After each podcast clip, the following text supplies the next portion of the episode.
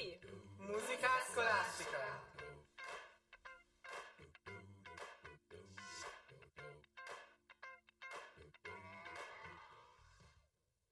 Ciao a tutti, sono Lena e oggi iniziamo una piccola rubrica di due o tre messe in onda sulla vita sociale.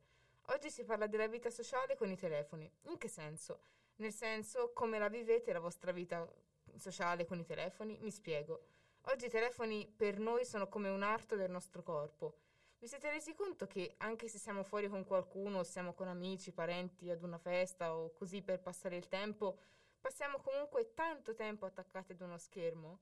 In questo modo noi creiamo un muro di fronte alle persone che sono con noi, togliendo loro la possibilità di avvicinarsi a noi.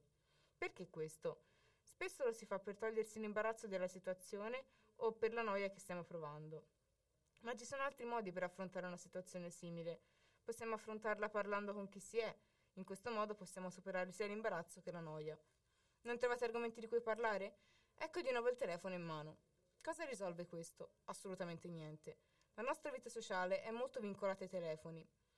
Possiamo ancora chiamarla vita sociale, effettivamente. Beh, sì, possiamo, ma possiamo anche renderla ancora più tale. Il non trovare argomenti è una scusa, ovvero se ti, davve- se ti senti davvero a tuo agio, gli argomenti li trovi. Non ti fidi? Provaci, tentare non costa niente. Il cellulare è diventato anche un'arma di difesa nelle situazioni difficili, ma è un qualcosa che ci fa scappare dal problema, non lo risolve. Quando si sta in compagnia si dovrebbe stare nel, modo, nel, dovrebbe stare nel mondo piacevole, nel mondo, come dire, reale. Dovremmo soffrire di quei momenti e non fare come se fossimo da soli, altrimenti che senso avrebbe?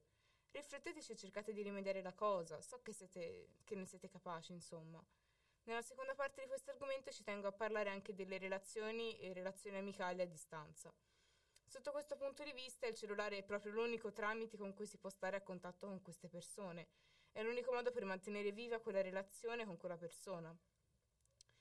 In questo caso l'uso del cellulare è motivato, cioè non se ne può fare a meno o la relazione in questione avrebbe grandi problemi.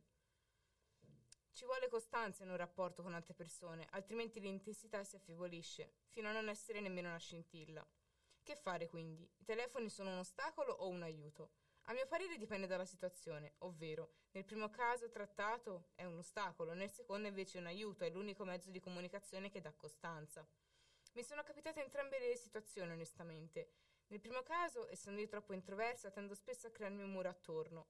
Sto riuscendo ad affrontare questo problema demolendo il muro e scoprendo quelle piccole cose che prima non avevo mai preso, preso per possibili. Come ho detto prima, non pensavo che, che, avrei trovato tanti argomenti di cui parlare e che l'altra o le altre persone avrebbero fatto lo stesso. Provare a distaccarsi dal telefono e riuscirci dà un senso di soddisfazione veramente forte. Io l'ho provato. Rompete questo muro che vi state creando. Ne vale la pena. Lena.